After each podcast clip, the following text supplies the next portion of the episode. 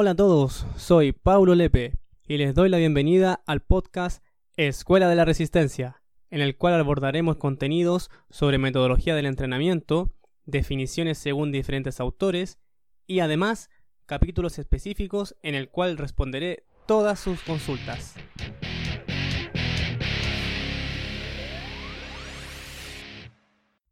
Hola, hola.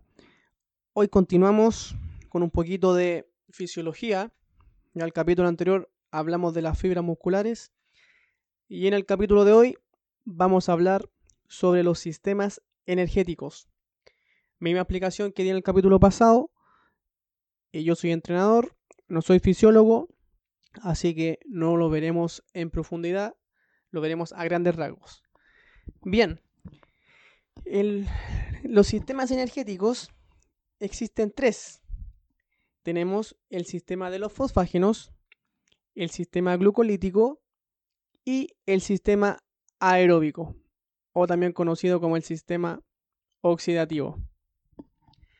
Dejar en claro desde un comienzo, para que no hayan dudas después y no se confundan, jamás en la vida, que los tres sistemas siempre, siempre funcionan al mismo tiempo. Independiente del ejercicio, si es de alta intensidad, de mediana intensidad o de una intensidad leve. Siempre funcionan los tres. La única diferencia es el grado de participación de cada uno de ellos. ¿Ya? O la predominancia de un sistema energético en algún ejercicio. ¿Sí? Porque cada uno puede generar más ATP, la voy a mostrar en detalle, o puede generar más cantidad de ATP. Para darle un poco de protagonismo al ATP, y para que no quede en el aire lo que es, el ATP es adenosina de trifosfato.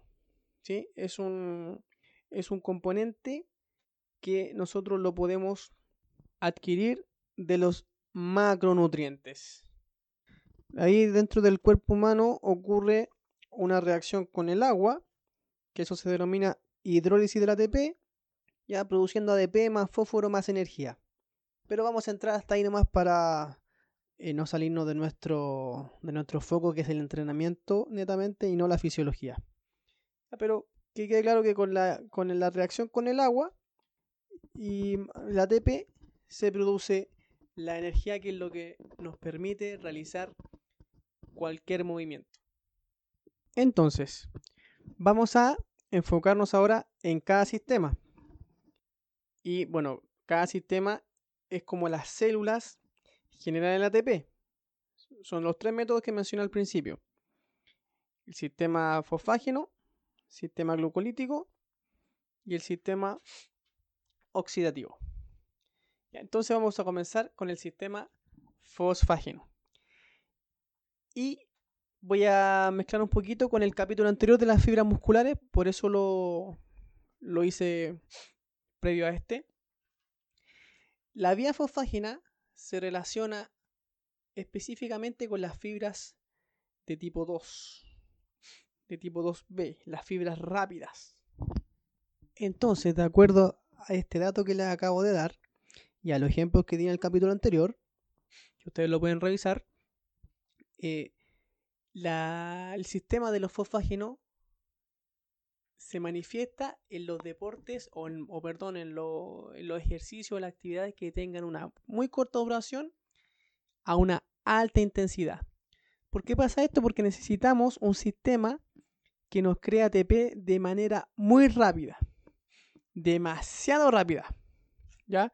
Y eso sería la potencia que hablé también al principio que la velocidad con la que se puede resintetizar ATP. Eh, el sistema fosfágeno es el que realiza más ATP en un menor tiempo, luego lo sigue el glucolítico y finalmente tenemos el sistema oxidativo, que es el que realiza la mayor cantidad de ATP, pero el tiempo en producirlo es muy lento. Entonces, para los ejercicios de alta intensidad, repito, y de corta duración, utilizamos el sistema o la vía fosfágena. Puede ser los deportes de, de alterofilia, eh, de velocidad, los lo, velocistas de 100 metros planos, etcétera, ¿ya? Lo, mencioné también, aunque este podcast es netamente enfocado a la resistencia, pero para que esté la diferencia y aprendan a, a clasificar cada sistema.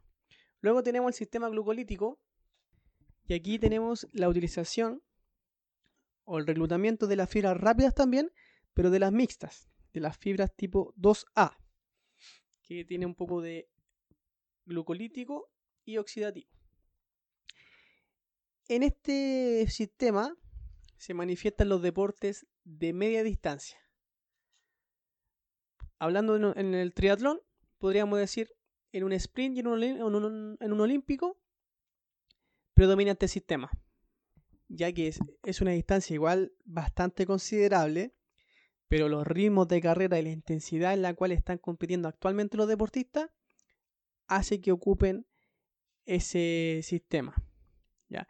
Y ahí, eh, en los mismos entrenamientos, en la misma competencia, empieza el tema de la producción de lactato, que voy a mencionar acá también, que el lactato no es el responsable de la fatiga muscular, sino que el, lactato es una ayuda extraordinaria que nos permite el flujo glucolítico y además es un complemento para retrasar la fatiga muscular. Y el último sistema, que sería el oxidativo, como les dije anteriormente, este sistema tiene la capacidad de crear bastante ATP, pero su potencia para crearlo es muy lenta. Entonces, en los ejercicios de larga duración y de baja intensidad, este sistema es el que predomina. ¿ya?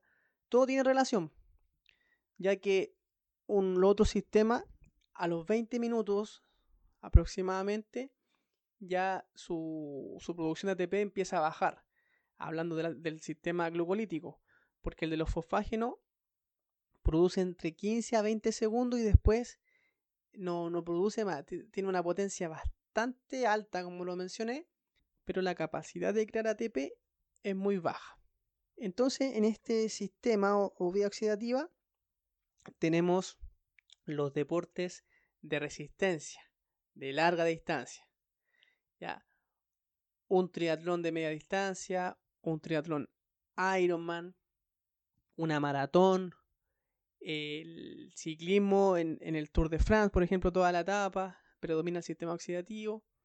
¿Qué más? Em, las carreras de montaña también, los ultra trail que le llaman, son kilómetro y kilómetro. Y bueno, en resumen, todos los deportes de larga distancia, o más conocidos como deportes de resistencia o endurance. Bien, ya acabamos de ver todos los sistemas, como les dije, de manera muy macro. Y dependiendo del sistema también y el deporte que, que se vaya a practicar, también afecta la alimentación, porque como les dije, el ATP se adquiere de los macronutrientes. Entonces, dependiendo la intensidad, la distancia de la competencia es la alimentación adecuada que cada individuo debe tener. Por eso es muy recomendable que todos los deportistas tengan un nutricionista deportivo, ya que sin la alimentación adecuada, las reservas de glucosa, de glucógeno hepático, muscular, se agotan y por ende viene la fatiga muscular y se producen los calambres, los desmayos, todo lo que ustedes pueden apreciar en las carreras de larga distancia sobre todo. La maratón de Santiago es un gran ejemplo que la gente se desmaya, le da calambre, se deshidrata, aparece una fatiga muscular con mucha anticipación, más de lo esperado. Todo lo que habían planificado, entrenado, se puede ir por la borda si no hubo una alimentación previa a la carrera, previa a los días de la carrera y durante la carrera. Y también, obviamente, no olvidar que post carrera también hay que recuperarse. Así que eso, mis queridos seguidores, Espero haberlo ayudado. Y ya vamos a volver con los temas netamente de entrenamiento, pero había que tocar un poco esto parte fisiológica, porque también la debe saber un entrenador.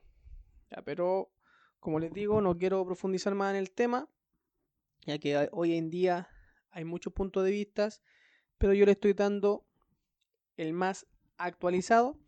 Si ustedes gustan, si quieren profundizar alguno de estos sistemas, me mandan un mensaje a mis redes sociales y lo puedo exponer en otro capítulo junto a otras consultas más. Así que espero se sigan cuidando en esta cuarentena. Cuídense, no salgan de casa si no es necesario. Les mando un abrazo gigante. Nos vemos en otro capítulo.